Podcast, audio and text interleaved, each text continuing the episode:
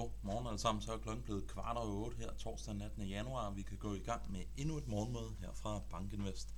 Før jeg går igennem markedet fra i går, jamen, så vil jeg godt lave lidt reklame, og det er noget, jeg vil gøre også i, på gårdsdagens præsentation, der gjorde jeg det altså lige beslutningen, så her der får vi den til at starte øh, dagens præsentation med. På fredag, jamen, der kommer Jesper Angved på, og han skal altså snakke lidt omkring perspektiver for renteudviklingen. Så jeg tror, det bliver et rigtig, rigtig interessant øh, indlæg, som vi kommer få, til at få der i morgen altså. Så endelig lyt med på morgenmødet der. Nå, lad os op til slide nummer 3. Hvilke temaer er det, der ligger og dominerer i øjeblikket? Jamen først og fremmest så ser vi altså stadigvæk et opadgående rentepres i, i øjeblikket, både for Europa og for USA. Vi så også noget amerikansk makro, som indikerer, at den amerikanske forbruger faktisk holder sig stærkere end ventet. Det er jo noget, der har overrasket meget op igennem 2023, altså at vi ikke har set et større decline i det amerikanske privatforbrug. Og det blev så altså også bekræftet her i går, at det stadigvæk er relativt stærkt, og det var så bekræftet gennem retail sales. Så jeg kommer lidt tilbage til det senere hen i den her præsentation. Så ser vi altså også en stigende grad af divergens mellem hard og soft data for fremstillingssektoren. For i går, ja, der fik vi industriproduktionen ud, og den var altså bedre end ventet, og den holder sig faktisk i positivt territorie. Så det står altså lidt i kontrast til nogle af de her indikatorer, bløde indikatorer, som vi får fra fremstillingssektoren, som eksempelvis ISM Manufacturing og Empire Manufacturing, som ligger på meget, meget lave niveauer. Samlet set, jamen så så vi altså også, at aktier det faldt relativt kraftigt i går, og det var altså nok en konsekvens af, at vi så de her stigende renter. Med det, jamen, så kan vi hoppe i gang med at se på nogle grafer. Først og fremmest så kan vi konstatere, at den tyske 10-årige nu hedder 2,32, så vi er kommet et pænt stykke op fra bunden, som vi havde der i slutningen af december måned sidste år. Så 2,32 det ligger jo et eller andet sted midt imellem det range, som vi forudser, at vi skal handle i op igennem 2024, hvor at vi forudser, at den tyske 10-årige skal handle mellem 2,5 og 2% Så det bliver spændende at se, om vi får ret i den forudsigelse, og om vi kravler hele vejen op til 2,5 her over de kommende par uger. Ser vi på ændringen i den tyske 10-årige, jamen, så steg den altså 6 punkter i går, og det var altså den største rentestigning, vi har været vidne til siden den 4. januar. Udover det, jamen, så er der bare at konstatere, at det er tredje dag i træk, at vi ser de her stigende renter. Ser vi på S&P 500, jamen, så ligger vi altså stadigvæk meget, meget tæt på all-time high, selvom det føler, øh, eller føles som om, at vi er ved at miste lidt momentum, så synes jeg altså, det er værd at huske på, at vi stadigvæk ligger på rigtig, rigtig høje niveauer. Det er dog også værd at bemærke, at vi lige så langsomt begynder at grave ned imod de her 50-dage glidende gennemsnit.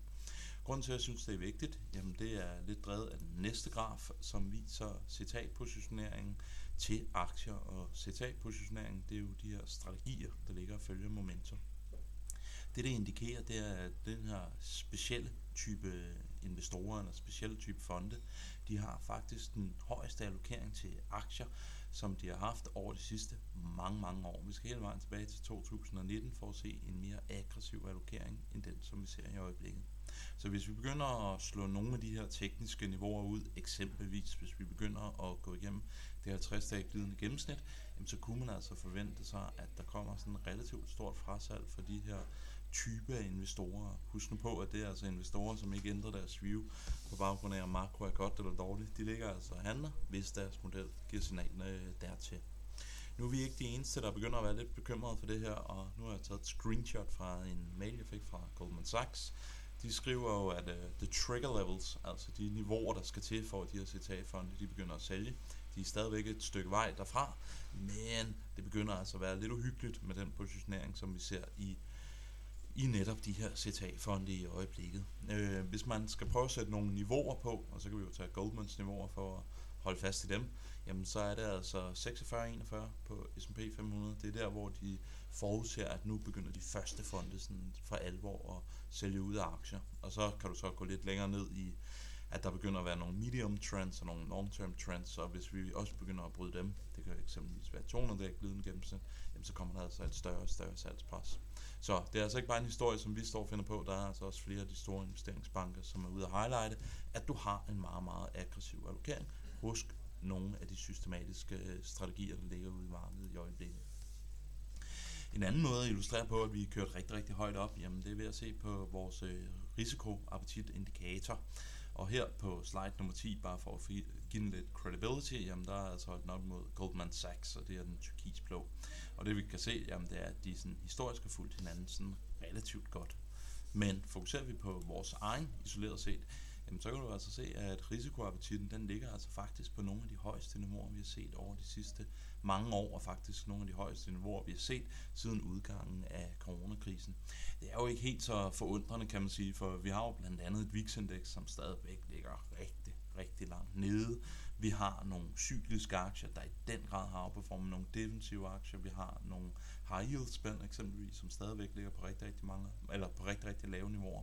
Så ser vi på i særdeleshed den amerikanske aktiemarked eller finansielle marked, jamen så er der altså ingen tvivl om, at der virkelig, virkelig er en meget, meget høj grad af optimisme øh, bagt ind i kagen der. Så begynder vi at se noget makrodata, som begynder at overraske sådan signifikant negativt, jamen så kunne man jo frygte, i lyset af at risikoappetitten er så høj, som den nu engang er, at nogle af de lidt mere fundamentalt orienterede investorer, jamen de begynder at være sælgeraktier. Skal det, jamen så kan det så initiere det her øh, frasalg for de systematiske investorer. Så der er sådan lidt, øh, der er potentiale for en negativ øh, det hedder sådan noget, snibboldseffekt, hvor den først begynder den ene investorgruppe at sælge, og så kommer den anden på øh, bagefter. I hvert fald, så tror jeg, at vi skal have et rigtig, rigtig stort fokus på de her tekniske niveauer i øjeblikket, for jeg frygter lidt, at vi ser de systematiske strategier, der kommer ud af sælge. Slide nummer 12, hvad skete der på, øh, på et faktaniveau i går under overfladen? Jamen, der skete faktisk ikke helt store, så vi så altså et marked, som ikke øh, skete så meget til, om de solgte cykliske eller defensive aktier. Det var altså mere et marked, hvor det bare var aktier i al almindelighed, der blev solgt fra. Og hvad med makro for i går? For der fik vi jo altså en del data, og først og fremmest så kan vi konstatere, at tillidsindikatoren for boligmarkedet i USA, den hedder NAHB, den steg faktisk en lille bit smule. Det er jo stadigvæk meget, meget lave niveauer, vi er inde i i øjeblikket, og det er jo altså ikke overraskende i lyset af, at vi har haft den kraftigste pengepolitiske stramning siden starten af 80'erne. Men det er positivt, at vi nu begynder at bevæge os lidt op, og man kan jo så håbe, at det fortsætter op her over 2024, for begynder vi at have et boligmarked, der har det godt, et arbejdsmarked, der holder sig stabilt, så burde vi altså se konjunkturen af en amerikansk økonomi, der kan undgå en recession over det kommende år. Ser vi på retail sales, så kom de relativt stærkt ud. De steg 0,6% måned for måned. Det er altså, hvor man lige korrigerer for bilsalget og benzinforbruget. Og det var altså højere end forventningen hos analytikerne, der bare havde forudset, at vi skulle se 0,3% øh, vækst i den her kerne retail sales. Og som vi kan se på den her graf, jamen, så har vi faktisk overrasket sådan relativt pænt igennem længere tid på netop retail sales. Så det er sådan lidt en illustration på, at den amerikanske forbruger indtil videre holder sig relativt stærk. Ser vi på den faktiske industriproduktion, jamen så først og fremmest så er det altså ikke noget, man skal ringe hjem til mor og, og berette, at nu øh, begynder det at rykke, for det er nogle meget, meget lave tal, vi ser i øjeblikket. Ikke desto mindre, jamen så er de altså en smule bedre, end hvad analytikerne frygtede. Så indtil videre, bedre end frygtet, men bestemt ikke noget øh, prangende, og det er nok heller ikke så overraskende i lyset af tillidsindikatorerne for fremstillingssektoren stadigvæk ligger på ret lave niveauer i øjeblikket. Hvad kommer der til at ske i dag? Jamen først og fremmest så kommer der, tror jeg i hvert fald, rigtig stort fokus på Philadelphia Fed. Vi så Empire Fed, som faldt til niveauer, der var værre end dem, vi så op gennem 2008. Og jeg tror, der vil komme lidt pres i markedet, hvis vi ser, at Philly Fed det bekræfter den indikation. Så er der også øh, housing starts igen. Så er det altså interessant at se, om boligmarkedet i USA det kan stabilisere sig.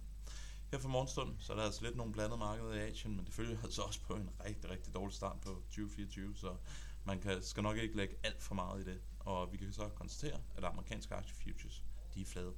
Med disse ord, så ønsker jeg alle sammen en rigtig, rigtig god dag, og vi høres ved i morgen.